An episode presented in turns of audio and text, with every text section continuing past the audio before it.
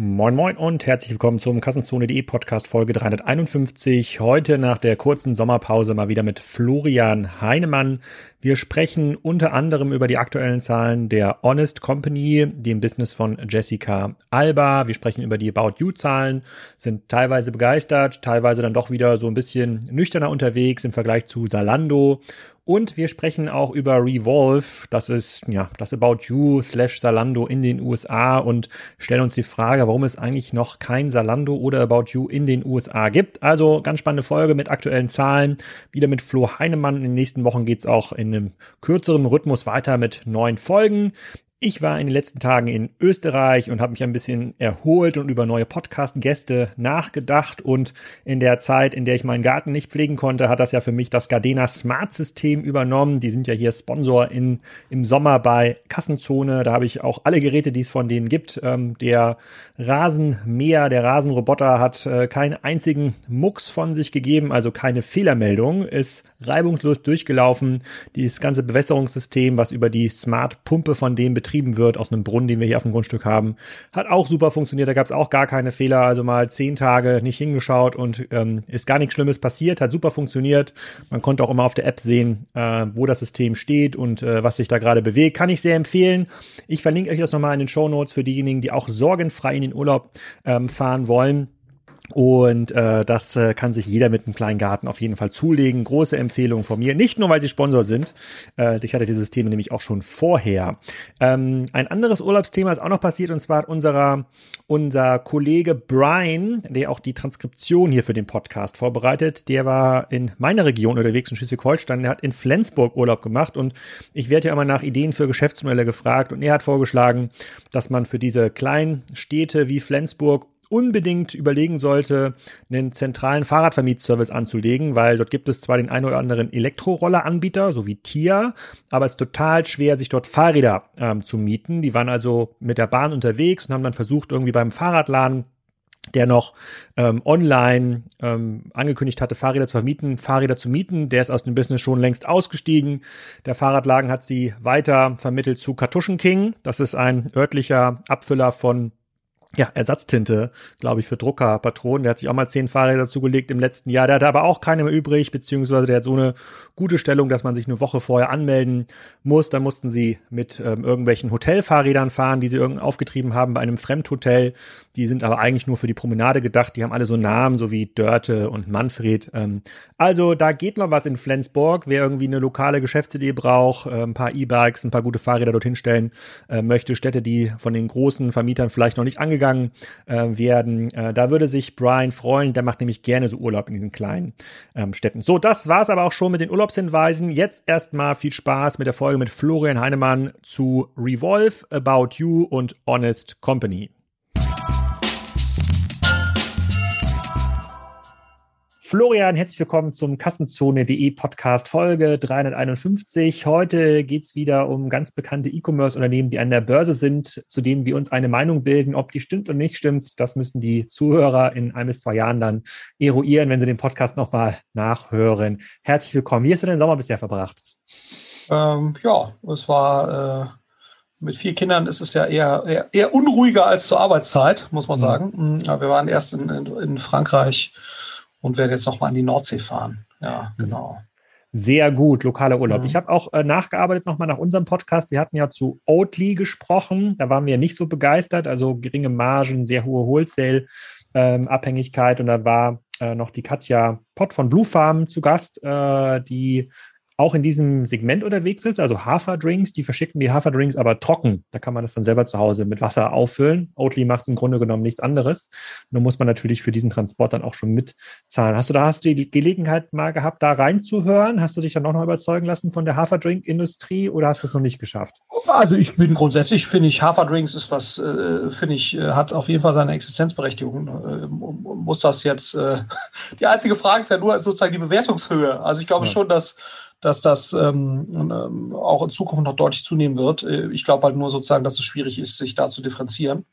Äh, das heißt, eine derartige, äh, ein derartiges Premium auf normale FMCG-Bewertungen im Vergleich zu anderen äh, sozusagen Spielern ähm, kann ich mir jetzt für Oatly ehrlicherweise nicht erklären. Ja? Okay. Das war, das war der einzige Kritikpunkt, äh, der jetzt, äh, aber der ist ja nicht ganz unwesentlich, ne, sozusagen. Der ist äh, sehr richtig, ja. sehr richtig. Wir werden natürlich auch, und das, damit fangen wir heute an, wir werden natürlich auch die ähm, Quartalszahlen von Oatly so ein bisschen äh, mittracken. Das ist ja das Gute, dass wir jetzt quasi einmal im Quartal auch mal Updates geben können zu den Unternehmen, die wir uns vorher schon mal angeguckt haben. Wir fangen heute an mit Honest Company, die nach ihrem Börsengang mittlerweile jetzt auch die erste Quartalspräsentation abgeliefert haben. Da können wir mal die Zahlen reinschauen. Wir gucken uns About You an, die auch die erste Quartalspräsentation abgegeben haben nach dem Börsengang.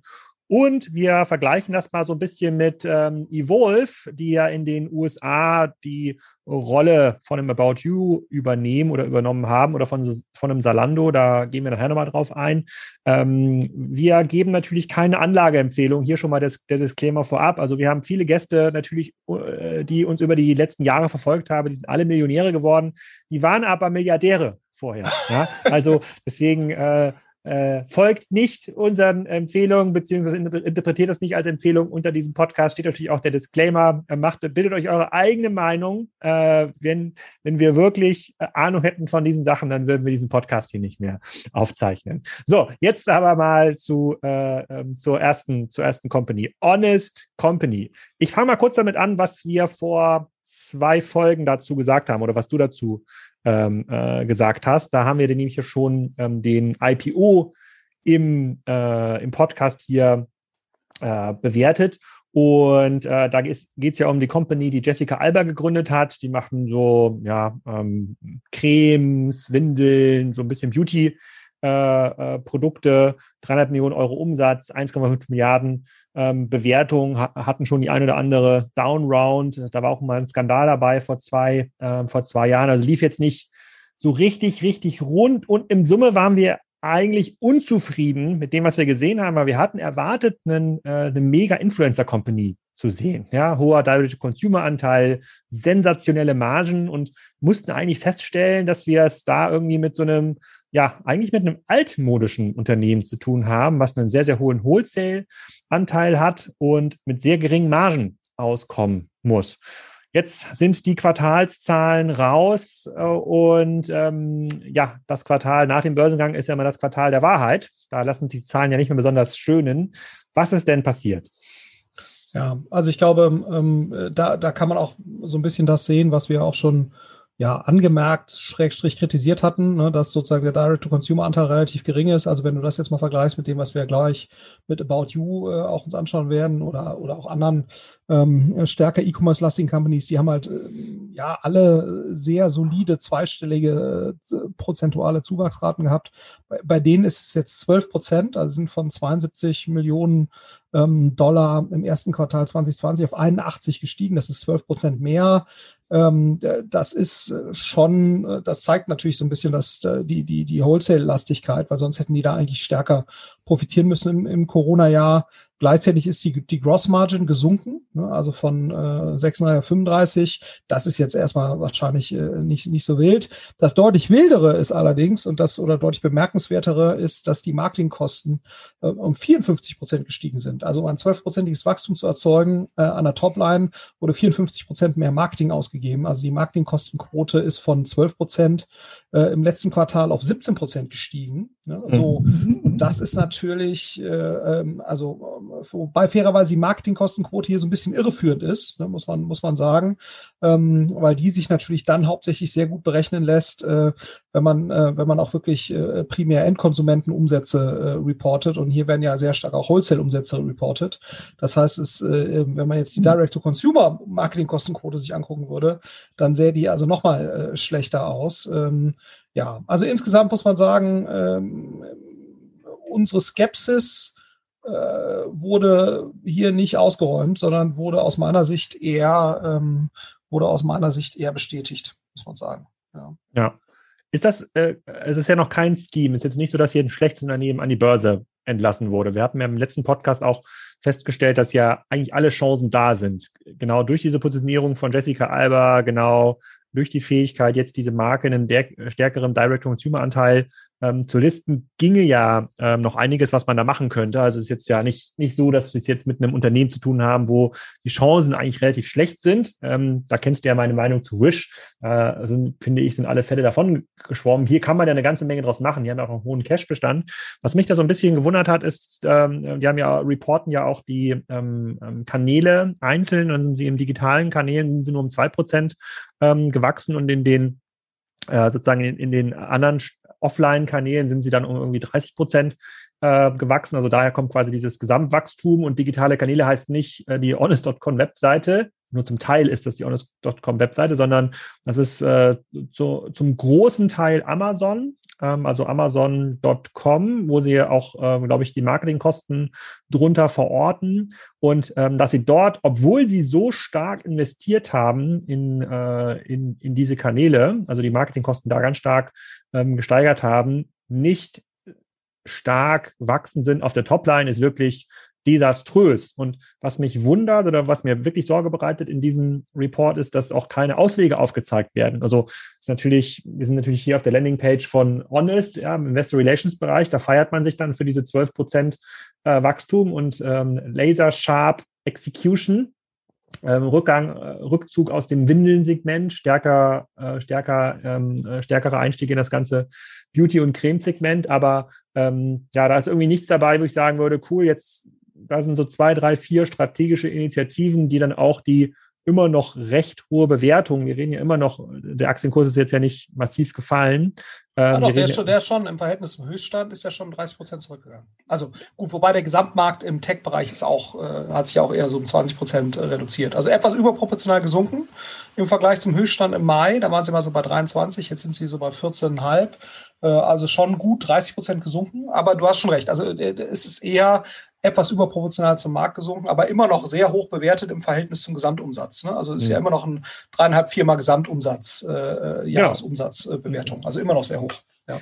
Genau, also bisher wenig Lichtblicke bei ähm, Honest. Wir bleiben mal dran. Wir gucken mal, was sie im nächsten Quartal erzählen. Aber ich glaube, es geht so weiter. Also, sie haben noch einen ausreichend hohen Cashbestand. Sie können jetzt also jedes Quartal noch mal ein paar Millionen äh, ähm, raus, ähm, rausburnen für ein gesteigertes Wachstum, dass die Gross Margin nicht ähm, gestiegen ist, sondern eher gesunken ist. Ja auch eher eine, sozusagen eher ein Signal dafür, dass da noch mehr im Argen liegt. Aber äh, wenn sie nicht reinkommen in den Direct-to-Consumer-Modell, wird das Thema Gross Margin auch nicht lösbar äh, ja. sein. Aber ich glaube, also, ich glaube, das ist für mich so ein bisschen das, das Thema, wo man schon denkt, oh, also wenn ich jetzt dort CEO wäre oder Board-Member oder irgendwas, also ich würde halt wahrscheinlich relativ stark drauf drängen, ähm, äh, wenn ich mir jetzt das so angucke, dann spricht das eben genau nicht für Laser Sharp Execution. Zumindest jetzt nicht äh, in, der, in der Kundenakquisition und Retention. Also, ja, ich verstehe sozusagen, man geht jetzt eher in, in den Kosmetikbereich, wo, wo man sich eine höhere Wiederholungskaufquote verspricht und, und damit auch ein, äh, es sich äh, leichter vorstellt, quasi wahrscheinlich den Direct-Consumer-Anteil zu erhöhen. Aber das, was man jetzt da gerade sieht, auch sozusagen, wie das Marketing-Spending sich auswirkt, ähm, das spricht eben nicht dafür, dass man äh, derzeit zumindest in der Lage ist oder äh, die ausreichende Fähigkeiten, Capabilities hat im Bereich Marketing, CM, Business Intelligence. Also das wäre wahrscheinlich etwas, wo ich, wenn ich da jetzt drauf gucken würde, äh, würde ich drauf drängen, hier eben die entsprechenden Kompetenzen aufzubauen. Ja. ja. Ähm, ja.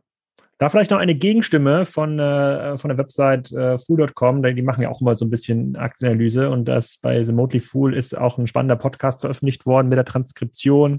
Und äh, da wurde auch die Frage gestellt, hey, ist es eigentlich schlau, 1000 Dollar in Honest Company zu investieren? Und der Gesprächspartner dort hat, äh, hat gesagt, ähm, als, ähm, ähm, als Antwort ähm, auf den Anreiz, hey, der Börsenkurs ist gefallen, da ist doch was im Argen, sagt er, da würde ich mir keine so großen äh, Sorgen, Sorgen machen. Der Markt, in dem ähm, die Honest Company ähm, agiert, ist sehr, sehr groß. Äh, wir sehen eine Total Addressable Market Opportunity von, äh, ähm, von 130 Milliarden. Alleine dieser Clean Natural Market, also die Kategorien, in denen ähm, Honest äh, präsent ist, sind 17 äh, Milliarden. Und wenn Sie da Ihre Relationship mit Target und Co. ausbauen, ähm, dann werden Sie da von diesem Umsatz noch ganz, ganz, ganz viel ähm, abgreifen. Hm.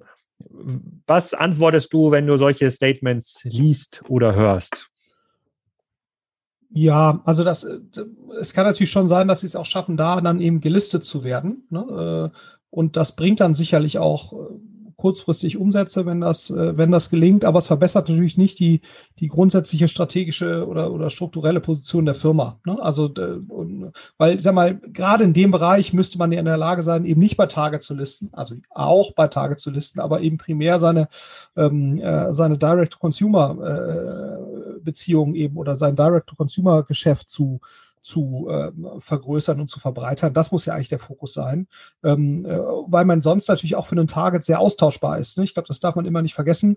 Ähm, äh, klar kann es äh, schön sein, jetzt die Target-Umsätze mitzunehmen, aber ein Target ähm, äh, sozusagen, die werden ja primär natürlich auch die Markenlisten, die, äh, die eine hohe Flächenproduktivität aufweisen. Und man muss natürlich schon sagen, wenn, wenn man nicht in die Marke selbst investiert, eben im, im Direct-to-Consumer-Sinne, dann ist die Gefahr zumindest nicht so gering, ähm, dass eben Target äh, oder ein Walmart oder irgendein anderer Retailer, die eine begrenzte Fläche haben, äh, dass die eben äh, das genau nicht in großem Umfang für, äh, für Honest Company Produkte im Pflegebereich nutzen, äh, sondern, mhm. sondern das eben an andere Marken geben. Also in, in, insofern glaube ich, ist das eine aus meiner Sicht relativ kurz gesprungene oder kurz gedachte Argumentation. Okay, gut. Zwei wichtige Unternehmen müssen wir uns noch angucken. Äh, hier in unserer halben Stunde, die wir uns heute gegeben haben. Eines davon ist About You, mit dem wir beide so ein Stückchen verbunden sind. Ich natürlich über Tarek Müller, du, glaube ich, in einer Beiratsfunktion. Ähm, ähm, die haben gerade auch ihre Quartalszahlen ähm, publiziert und äh, das sind eigentlich sehr beeindruckende Zahlen. Da habe ich sowas gelesen wie 65 Prozent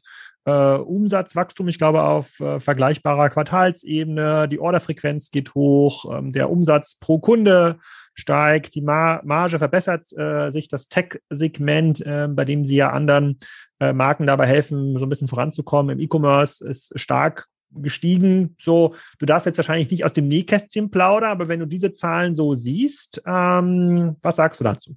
Also erstmal muss man, muss man sagen, ich bin äh, quasi mit dem Bestseller-Einstieg nicht mehr als Beirat da aktiv. Also ist auch oh. schon wieder zwei, drei Jahre her oder sowas. Ähm, insofern bin ich da jetzt auch nicht mehr äh, ganz so nah dran. Ähm, äh, aber trotzdem kann, also werde ich jetzt natürlich nicht aus dem Nähkästchen plaudern. Allerdings bin ich jetzt auch gar nicht so, so nah dran. Also ich kann jetzt auch nur sozusagen mir die Zahlen angucken, wie jeder andere auch, und das entsprechend äh, interpretieren. Ähm, also erstmal sind das super Zahlen, ne? genau wie du schon sagtest. Ähm, 65-prozentige Steigerung, das ist schon sehr beeindruckend. Marge geht hoch. Ähm, und was ich halt auch super finde, das muss man schon sagen, äh, ist, ist beeindruckend, ähm, dass auch nochmal die durchschnittlichen Bestellungen pro Kunde hochgehen, die Warenkorbgrößen gehen hoch. Es entwickelt sich eigentlich alles sehr gut und ich weiß nicht, ob du es gesehen hattest, was auch nochmal sehr spannend ist, ähm, dass dieser ganze, ich nenne es jetzt mal Adjacent Business Bereich, also ähm, äh, Retail Media, der, der Tech, äh, Bereich und so weiter, das ähm, trägt mittlerweile schon 8,6 Prozent zum Umsatz bei ne, äh, in dem Quartal. Ähm, deutliche Steigerung im, im Vergleich zum, zu dem Quartal davor. Das waren, glaube ich, über 100 Prozent Steigerung dieses Bereichs.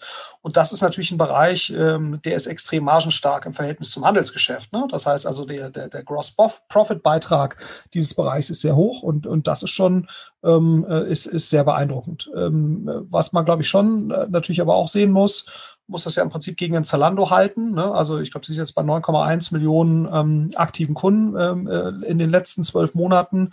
Im Vorquartal äh, de, oder im, Quartal des Vorjahres waren es noch 6,5. Ne? Also da sind sie 41 Prozent gestiegen. Äh, also das ist schon ganz cool, ne? wenn du siehst, äh, sozusagen 65 Prozent Umsatzsteigerung mit nur 41 Prozent mehr Kunden. Ja? Ähm, jetzt ist aber ein Zalando, äh, ist jetzt schon bei über 40 Millionen Kunden im gleichen Quartal gewesen. Also äh, Zalando ist über viermal so groß, äh, was, was die bediente Anzahl von Kunden angeht. Ähm, und ist jetzt ein bisschen langsamer gewachsen, ne? also ein bisschen über 50 Prozent, nicht 65, ein bisschen über 50. Aber man nicht, dass ich jetzt Mist erzähle, aber ich glaube, es war ein bisschen über 50. Ähm, und ähm, ja, das war so, das ist so. Also aktive Kunden sind um 30 Prozent gestiegen. Ähm, und das GMV ist genau, das GMV ist um 55 Prozent, also 10 Prozent Punkte weniger, aber äh, natürlich auf einem ganz anderen Niveau. Ne? Also insofern, ähm, es ist schon so, dass jetzt der Abstand äh, zwischen About You und Zalando, der verringert sich jetzt nicht äh, unbedingt. Ne? Also, äh, das, also ich meine, die äh, Zalando ist stärker gewachsen, als ein About You absolut groß ist. Also und zwar deutlich. Ne? So, also in dem jeweiligen Quartal.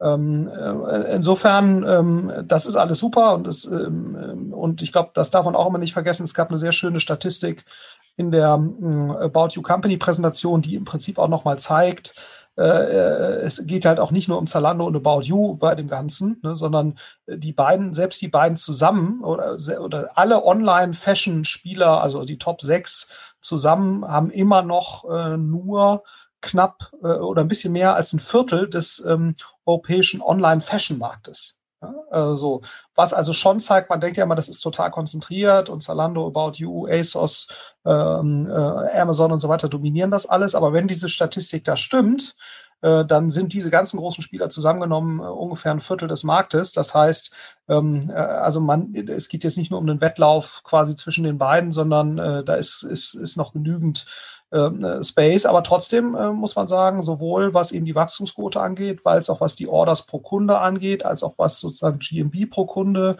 angeht, äh, ist es nicht so, äh, dass jetzt About You ähm, Zalando relevant outperformen würde. Das, das ist nicht so. Ja, so und ähm, äh, und äh, Zalando ist nicht ganz so äh, entwickelt sich international nicht ganz so dynamisch, wenn ich das hier richtig interpretiere. Ähm, also das ist äh, das ist schon so. Ähm, aber insgesamt, wie gesagt, also Zalando hält sich da, äh, hält da About You sehr gut auf Abstand. Ja. Hm, ich hatte, ich hatte gesehen, der, der Pip Glockner hatte auch darüber getweetet über die Zahlen und hat sich da quasi eine, eine kleine Diskussion mit Udo Kieslich, dem E-Food-Stammgast oder Fudo, wie wir ihn hier nennen, bei Kassenzone ähm, verwickelt. Und dann ähm, hat er auch ausgerechnet, was jetzt die durchschnittliche Bestellung, ähm, ich glaube, auf Jahresebene, nicht auf Quartalsebene eines Salando versus ähm, About You-Kunden ist. Und da war der Salando-Kunde hat doch schon mal 30 bis 40 Prozent öfter bestellt als der About You-Kunde. Ähm, woran liegt das? Liegt das an dem deutlich größeren Sortiment? Ist also das Sortiment noch irgendwie deutlich größer? Ist korreliert das äh, äh, nahezu eins zu eins? Wenn man quasi, also ich sehe es ja quasi beim, beim Amazon-Bestellverhalten. Wenn ich halt die relevanten Produkte habe, die ich brauche, bestelle ich dort mehr. Ja, also das, ich weiß nicht, ob es auch an so Sachen liegt jetzt wie Zalando Plus zum Beispiel. Ne? Also mhm. dieses ähm, äh, das Prime von Zalando, äh, ob das wohl auch ziemlich gut äh, penetriert sozusagen in der, in der äh, Kundschaft. Klar, dann hat, hat Zalando natürlich schon ganz Gutes auch geschafft, diesen, diesen ganzen Bereich Zalando Lounge äh, und, und quasi das Outfittery-Style-Business zu, äh, zu launchen. Das zählt da ja auch alles rein. Ne? Dann haben sie einen relativ großen äh, Pre-Owned-Bereich äh, mittlerweile. Ähm, äh, also sozusagen auch gebrauchte Sachen. Das zählt ja da alles mit rein. Äh, und sie haben natürlich ein Beauty-Sortiment äh, introduced, was sie schon mal gemacht haben, aber jetzt haben sie es nochmal richtig gemacht. Und ähm, ich vermute, diese Effekte zusammengenommen äh, spielen sozusagen da rein, ne? weil sonst hat man ja eigentlich immer so ein bisschen die, die Vermutung, aufgrund dieser sehr gut gemachten About You App äh, müsste es eigentlich genau andersrum sein, ne? weil diese About You App ist so nah dran am Kunden und, und die Gen Z ist ja, äh, weist ja auch About You darauf hin in seiner Company Presentation, ähm, ist eigentlich sehr impulskauffreudig. Ne? Äh, die reagieren sehr gut auf Influencer. Das macht äh, About, you, About You ja sehr gut. Und das würde, glaube ich, auch jeder bei Zalando sagen, dass sie das besser machen ähm, als, ähm, als jetzt Zalando. Äh, ja, das ist, also ich vermute mal, diese Effekte, die wir jetzt gerade genannt haben, dass das wahrscheinlich dazu beiträgt. Vielleicht ist es auch, dass sicherlich Zalando einen Ticken ältere Kundschaft bedient, ne? dass mhm. die vielleicht auch etwas äh, kauffreudiger ist. Das sieht man auch in etwas höheren Durchschnittswarenkörben. Äh, das könnte sicherlich auch ein Faktor sein, ne, dass äh, About You natürlich schon äh, eher die unter 35-Jährigen oder unter 34-Jährigen anspricht. Ähm, und, und das ist bei Zalando nach meinem Wissensstand ähm, schon eher sozusagen die über 35-Jährigen, ähm, die da primär kaufen. Und die haben wahrscheinlich tendenziell auch mehr Geld im, im Schnitt, um, um eben online einzukaufen. Mhm. Und die internationale Expansion hast du gerade schon angesprochen, dass da About You extrem dynamisch unterwegs ist, ähm, sind da ähm, in der Präsentation auch sehr, sehr, sehr offen. Wir, wir verlinken das nochmal in den, äh, in den Show äh, ähm, Notes. Ähm, Strong Momentum in Spain, following a Big Bang Campaign in March äh, 2021.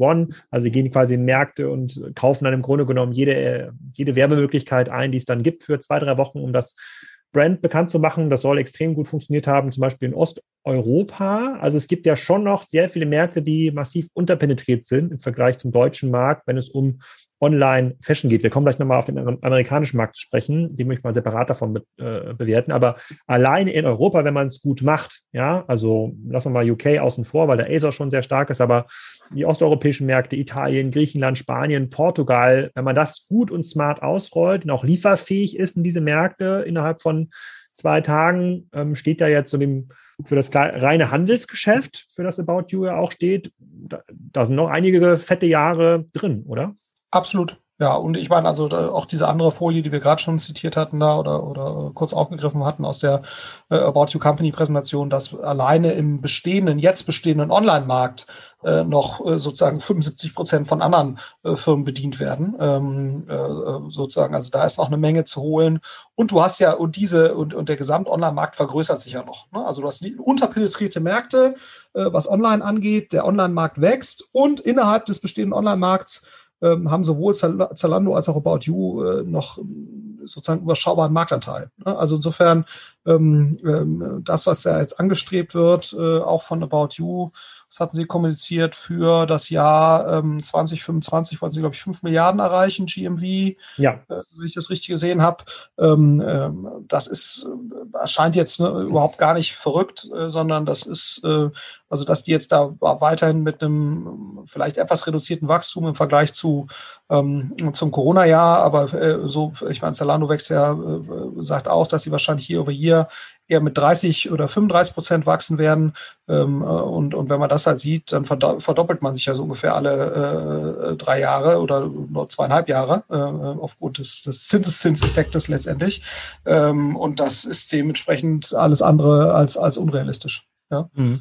Wie wichtig ist denn, um da nochmal mit About You auch nochmal abzuschließen, wie wichtig ist, sind denn diese hippen, innovativen Ideen? Also, das gerade schon genannt, die App, die ja, eine der ersten Apps war im Markt, die zumindest halbwegs ein personalisiertes Erlebnis äh, erlaubt ist. Das Thema Influencer äh, äh, Marketing, ähm, bei dem About You, mit dem About You Award und vielen anderen Themen ja ganz weit vorne ist. Ich glaube, mit Lena Gerke haben sie da mittlerweile auch eine Marke, die da schon äh, im zweistelligen Millionenbereich ähm, unterwegs ist. Dann haben sie das Thema Eigenmarken, wo sie noch ganz geschickt unterwegs sind. Media-Kooperation. Also sind ja, also uns in unserer, sagen wir mal, E-Commerce-Analysten-Bubble sind ja vor allem diese Initiativen bekannt, aber wenn Zalando genauso stark wächst, die jetzt ja eben nicht mehr jetzt in der Spitze für Innovation stehen, sondern einfach für gute Execution, hört sich das ja für mich in Summe so an, dass gute Execution in Anführungsstrichen reicht. Ja, wenn du die richtigen Marken auf Lager hast, lieferfähig bist und deine Prozesse im Griff hast, was nicht einfach ist, das klingt jetzt ein bisschen stark vereinfacht hier äh, beschrieben, äh, dann brauchst du irgendwie die ganz hippen Influencer-Korps ähm, am Ende des Tages gar nicht mehr oder irgendwelche Drops mit äh, Marken, die man irgendwie selber aufbaut, weil das lenkt dich eigentlich nur ab und ähm, ist schwerer zu skalieren. Ja, ist ein, ist ein, ist ein fairer Punkt. Äh, zumal, ich meine, man könnte ja meinen, dass jetzt sozusagen, also dass eben sozusagen dieses Innovative, ähm, dass das ja eigentlich Auswirkungen haben müsste auf eine Marketingkostenquote, ne? also ja. im positiven Sinne. Das wäre ja sozusagen die, die, da müsste sich das ja eigentlich ausdrücken, ne? weil man sagt, ich habe jetzt viele Influencer und ich habe viel organischen Traffic und ich habe viel Content, äh, wo die Leute so kommen. Und das ist ja auch etwas, was About Yuma recht stark propagiert, ne? die, die Google und Facebook jetzt nicht Unabhängigkeit, aber schon sozusagen da eine gewisse ähm, Resilienz im Marketingmix im Verhältnis zu anderen mhm. E-Commerce-Spielern, die ja dann doch häufig ein sehr hoch Google und oder Facebook, äh, also mit Facebook meine ich jetzt nicht nur Facebook, sondern das ganze Facebook-Universum inklusive Instagram und so weiter, dass sie das eben äh, recht gut, ähm, da, dass das eben da nicht so ist ähm, und ähm, und das kann man jetzt zumindest mal nicht sehen. Ja, also dass da sie, also wenn du jetzt anguckst, die Marketingkosten ähm, äh, Quote äh, vom Umsatz ist jetzt bei einem ähm, im, im Quartal 1 äh, bei About You 19 Prozent oder 19,8 Prozent. Das war im Vorjahresquartal 17 Prozent. Und das ist nach meinem Verständnis schon deutlich höher, als das bei Zalando der Fall ist. Da bin ich mir fast gar nicht sicher, ob das die richtigen Vergleichswerte sind, weil da reden wir irgendwie von 7 Prozent. Ja, mhm. ähm, also das müsste man sich sicherlich noch mal ein bisschen genauer angucken, wie die da ihre Marketingkosten ausweisen, 7,7. Ähm, äh, da kann ich mir fast nicht vorstellen, dass das die gleiche Berechnungsbasis ist, ähm, muss ich gestehen. Ähm, deswegen, das müsste man sich sicherlich noch mal ein bisschen genauer angucken. Aber wie, wie dem auch sei, Ähm, äh, ich glaube, die, die Grundsatzaussage lässt sich, lässt sich festhalten, dass zumindest mal dieses vermeintlich innovative oder das klar äh, sozusagen jetzt von, von den Aktivitäten und vom Storytelling und so weiter innovativere von About You lässt sich darin zumindest nicht ähm, ablesen. Ne? Und man muss natürlich sagen, was auch beeindruckend ist, dass Zalando trotz dieses ja, sehr starken Wachstums äh, fürs gesamte Jahr oder für fürs Quartal 1 äh, jetzt eine 4,2-prozentige EBIT-Marge äh, auch erzielt hat. Ja, ähm, auf Gesamtcompany. Äh, genau, 3,5 Prozent auf Gesamtcompany-Ebene. Genau. Mhm. Ähm, gut, jetzt ist natürlich ähm, äh, Zalando, wie gesagt, eine andere Größenordnung, als das About You äh, ist ne, und, und, und äh, wächst ein bisschen weniger dynamisch. Und aber klar, also die sind sicherlich einfach ein paar Jahre weiter jetzt in ihrer Entwicklung. Und das erleichtert natürlich auch das. Und auch bei About You verbessern sich auch die, die ähm, also ist noch negatives EBIT, aber es, ist, es wird strukturell alles besser. Also anders als bei der Honest Company äh, wird da alles besser, ne? äh, sozusagen von Jahr zu Jahr oder von Quartal zu Quartal.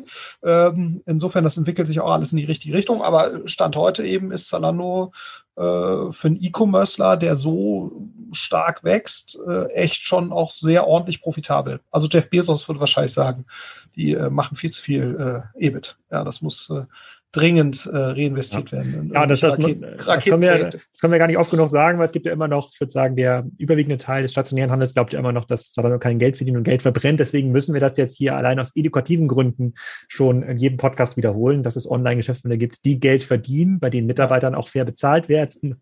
Und äh, insofern, ähm, also sehr beeindruckende Zahlen von About You.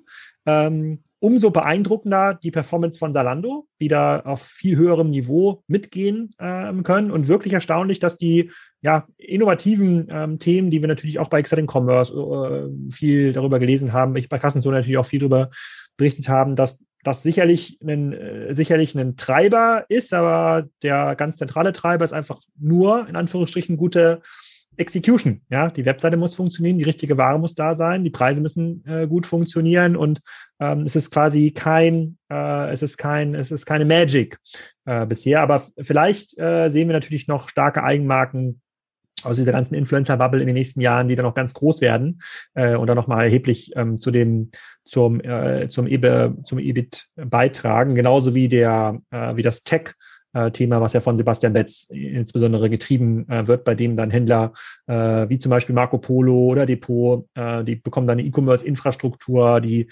äh, verdienen aber im Wesentlichen nicht nur Geld durch ein bisschen äh, E-Commerce-Infrastruktur, sondern euch durch äh, den Marketing-Service, Logistik-Service, äh, Aus Aussteuerung auf Marktplätzen. Also ja schon ein sehr, sehr großes Bouquet, was About You dort anbietet äh, für solche Unternehmen. Also ganz, ganz spannend. Äh, bleiben wir aber auch dran und wenn es unsere Hörer interessiert, dann schauen wir uns das auch äh, in den nächsten Quartalen mal wieder an und vergleichen das dann mit anderen Unternehmen. Die spannendste Frage, die ich aber auch beim IPO gestellt habe, ich war eingeladen vor Ort äh, in, äh, in, in den Design Offices. Ich weiß nicht, auch, auch, ob du auch da warst beim Börsengang von About äh, You, war ganz cool gemacht. Nee, ich habe es leider nicht geschafft. Nee. Ja, war, war echt ganz cool. Ich teile noch mal ein Foto nachher, äh, wie das da ausgesehen haben. Die haben die Frankfurter Börse nachgebaut mit so mit Smart Screens. Ähm, war tatsächlich die Frage nach den USA, weil in den USA gibt es ähm, gibt's kein Salando und keine About You. Und ähm, nun ist die USA ja nicht unbedingt hinter Europa, was das Thema E-Commerce ähm, angeht. Mittlerweile vielleicht, aber die waren viele Jahre Vorreiter. Und da war meine, meine Frage, warum ist das eigentlich so? Und äh, immer wenn man sich diese Frage stellt, ähm, kommt so ein Unternehmen, was dort genannt wird. Das ist nämlich ähm, äh, Revolve, ähm, die auch seit äh, einiger Zeit an der Börse sind und dort, teil, ich glaube, sogar höher bewertet sind. Ich glaube, mittlerweile fast 5 Milliarden Dollar Market Cap als About You bei niedrigeren Umsätzen. Die gibt es schon ziemlich lange, ist aber, und da korrigiere mich, äh, wenn ich da falsch liege, ist aber auch ein Fashion-Online-Händler, also haben Eigenmarkenanteil im Bereich 20, 30 Prozent, im Wesentlichen aber getrieben durch Fremdmarken. Die haben auch noch eine, äh, eine zweite Domain, also eine zweite Website, unter der sie höherwertige Produkte äh, ähm, äh, verkaufen. Die heißt ähm, Forward. Könnte man sagen, das ist jetzt quasi der Mai Theresa-artige Arm äh, sozusagen des Online-Fashion-Handels von äh, Revolve. Ähm, äh, und ja, die gehen ziemlich ab an der Börse. Weißt, weißt du warum? Nee, also ich hatte mir das dann auch äh, auf, äh, das gab ja bei Jochen Krishna äh, vor kurzem einen Artikel und dann hatte ich das auch gesehen und dann hast du es ja nochmal zugerufen.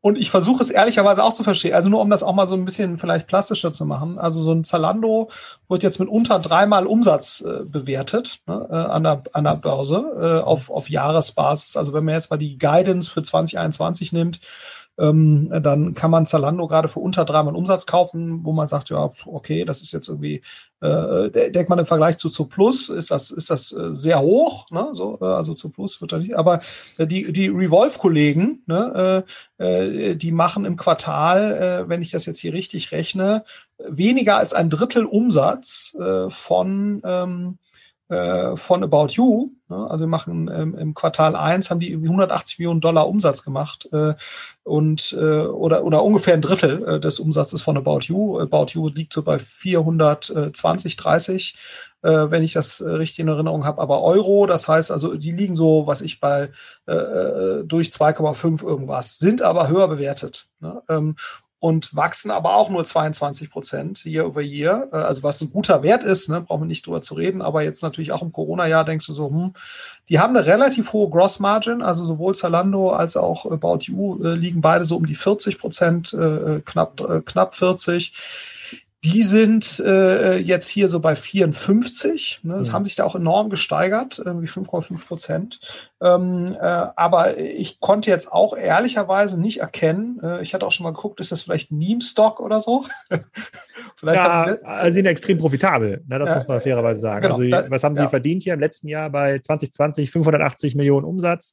60 äh, Millionen, also quasi 10 Prozent äh, ähm, äh, EBIT. So, wenn man da jetzt, ja. das ist sozusagen, ist immer noch, also es ist immer noch ähm, EBIT mal ähm, 100. Das ist so ja. Kursgewinnverhältnis, glaube ich, heißt das quasi in der alten Welt ja. des Börsenhandels. Das ist ja ein, ein Wert, den gibt es ja heute gar nicht mehr, wo alles adjusted wird. Aber, aber äh, das ist natürlich trotzdem eine, eine stolze Bewertung, die dort aufgerufen wird. Vielleicht nicht 100, ja. vielleicht Faktor 80, würde ich mal sagen. Ja, genau. Aber es ist, äh, es ist sozusagen, und auch die Anzahl der aktiven Kunden äh, bewegt sich, also ist sogar ein Stück weit gesunken. Ähm, Orders sind ein bisschen gestiegen, aber ja, also es ist, es ist erstaunlich, warum so eine Firma so hoch bewertet wird. Ja, also das ist, äh, ich kann es mir, ich kann es, also im Verhältnis jetzt, ne, da, da, also ähm, einzige Einschätzung, ja, die sind ein bisschen, also sind profitabler natürlich als Zalando, äh, wachsen aber natürlich auch deutlich weniger stark. Also ich vermute mal, wenn jetzt Zalando äh, diese Art von Wachstum hier zeigen würde, dann wären die wahrscheinlich auch bei 7, 8 Prozent ähm, ähm, EBIT-Profitabilität äh, und entscheiden sich halt bewusst für ein etwas höheres Wachstum. Ähm, ja, also insofern, ich, ich kann es dir ehrlicherweise nicht sagen, äh, außer dass es unterschiedliche Kapitalmärkte gibt, warum das so unterschiedlich bewertet wird. Ähm, das ist mir, ist mir unklar. Okay, dann erste Frage, die ich an dich habe, und da habe ich auch noch keine Antwort zu. Warum gibt es keinen Zalando slash About You in den USA? Und Revolve zählt aus meiner Sicht nicht, weil die sind verglichen zu dem Gesamtmarkt, den die USA bieten, viel zu klein. Ja, das wäre hier quasi einfach so, also ich glaube, der Markt ist so ja viermal europaweit. Also das wäre hier quasi so ein Business in Deutschland mit irgendwie 50 Millionen, wenn überhaupt, wenn man das so um, umbrechen würde, da wird gar keiner drüber berichten. Äh, und das hängt jetzt da in den USA, verkauft er sicherlich erfolgreich Fashion, auch erfolgreich Eigenmarken und auch erfolgreich Luxus, aber auf einem Niveau, das ist im Vergleich, im Vergleich zu dem, was Amazon da im Fashion-Bereich verkauft, ähm, nicht relevant. Ähm, so, jetzt werden die äh, Amerikaner ja auch nicht super zufrieden sein mit dem, was man bei Amazon oder wie man dort kauft. Deswegen ist ja Salando auch so erfolgreich. Und deswegen outperformen ja auch Salando und About You, Amazon.de, was das Thema Fashion angeht. Ähm, äh, bei weitem, ja, einfach viel bessere, viel bessere Sortierung, sehr spezialisiert, äh, viel bessere Retourenprozesse für das Thema ähm, Fashion. Die richtigen Marken sind doch verfügbar. Man kann die Sachen finden in der richtigen Größe. Das ist ja bei Amazon teilweise gar nicht mehr möglich, ähm, aufgrund der, äh, sozusagen aufgrund der ja, Multikategorie-Ansätze. Ähm, warum, was ist deine Erklärung, warum es dort nicht so ein Unternehmen schon gibt? Ja, gut, du hast natürlich schon verschiedene ähm, äh, Ansätze, ne, äh, die jetzt versuchen, so einen gewissen, also sowas wie Stitch Fix, ne, also sozusagen mhm. das äh, deutlich erfolgreichere, ähm, also ziemlich erfolgreiche Modell dort, äh, äh was quasi Outfittery, ähm, das Outfittery-Modell umgesetzt hat, auch äh, wirklich da ähm, relevant großes, über eine Milliarde Umsatz. Du hast du hast schon verschiedene Modelle wie so The Real Real und so weiter, die, die auch in dem Fashion-Bereich unterwegs sind. Ähm, also meine Erklärung ist wahrscheinlich schon, dass, dass, äh, dass Amazon dort es geschafft hat, ähm, stärker äh, quasi diese Position trotz äh, sozusagen nicht ganz so äh, gutem Angang, wie das jetzt eine About You oder Zalando machen, äh, eben einzunehmen.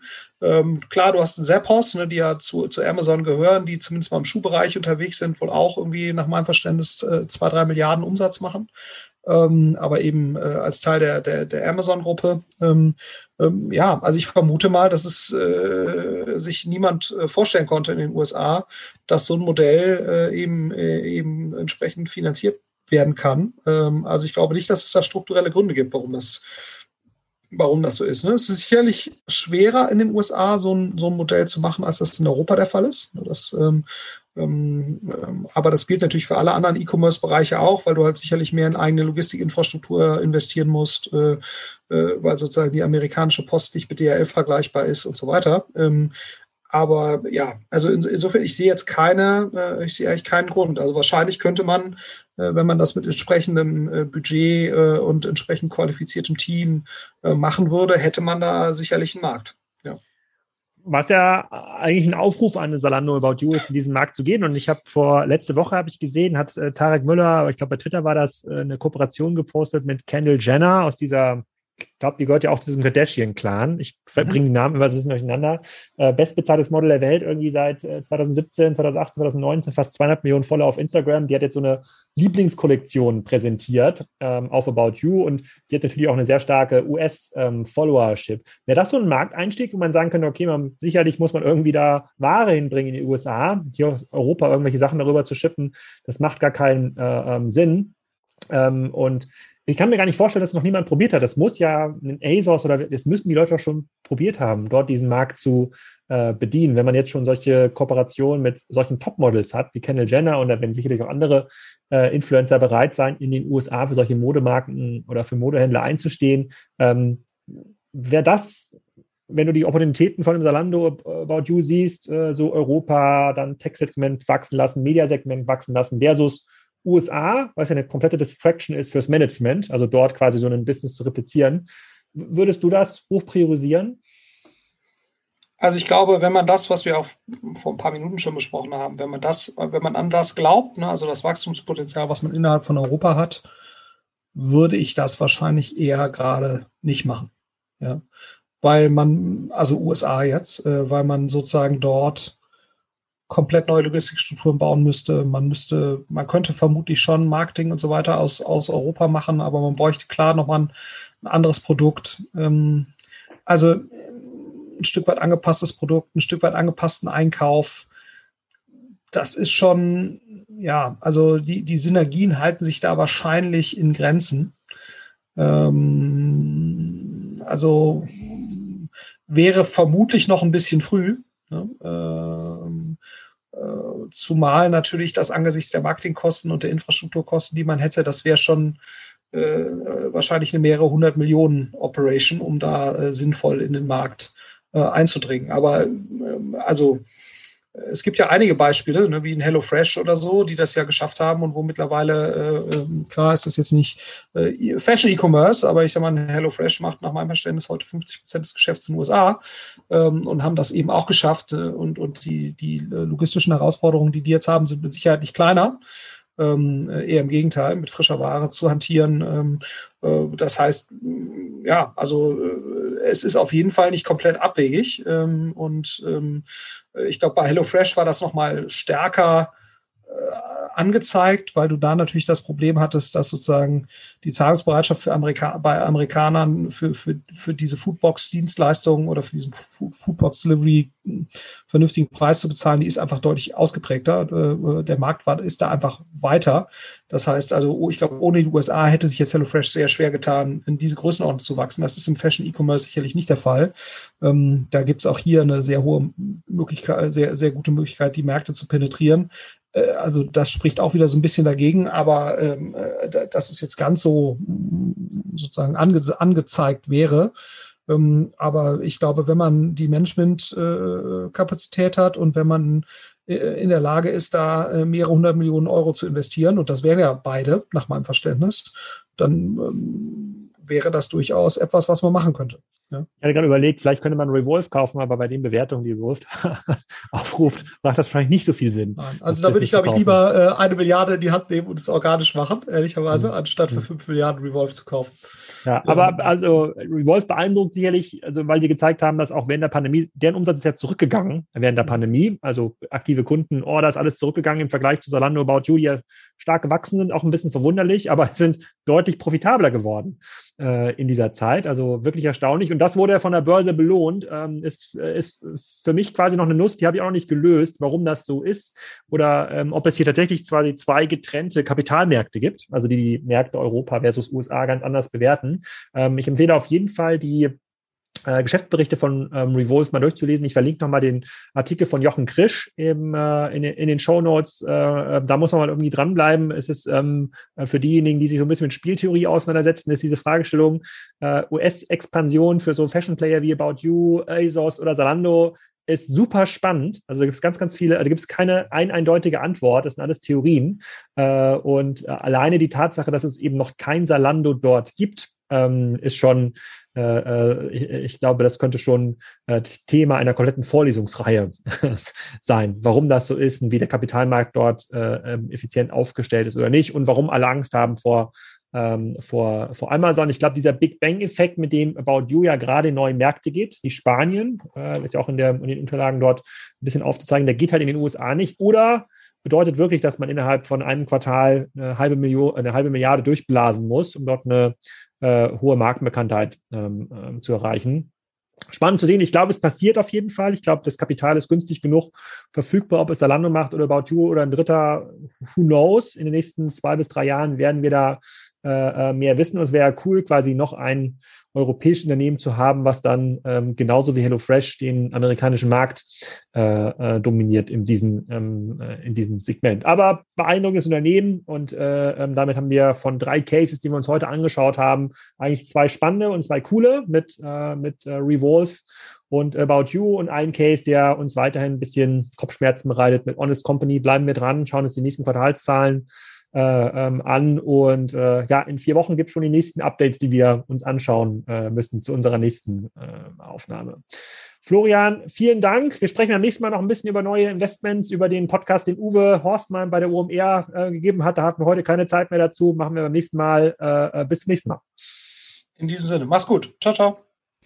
Ich hoffe, die Ausgabe hat euch gefallen. In den nächsten Wochen geht es natürlich weiter mit Gästen aus dem Handel, Marken und Hersteller. Florian Heinemann ist in ein paar Wochen auch wieder zu Gast. Dort reden wir über neue Quartalszahlen der Unternehmen, die wir hier regelmäßig betrachten. Und wir sind weiterhin dabei, das ganze Thema Asien, also JD, Alibaba und Co. ein bisschen zu sortieren und äh, dort fundiert Auskunft geben zu können. In diesem Sinne, genießt den Sommer. Es, es bleibt ja ein bisschen langsamer hier in der Taktung bis Ende August, aber danach geht's dann wieder in klassischer Taktung weiter. Viel Spaß. Tschüss.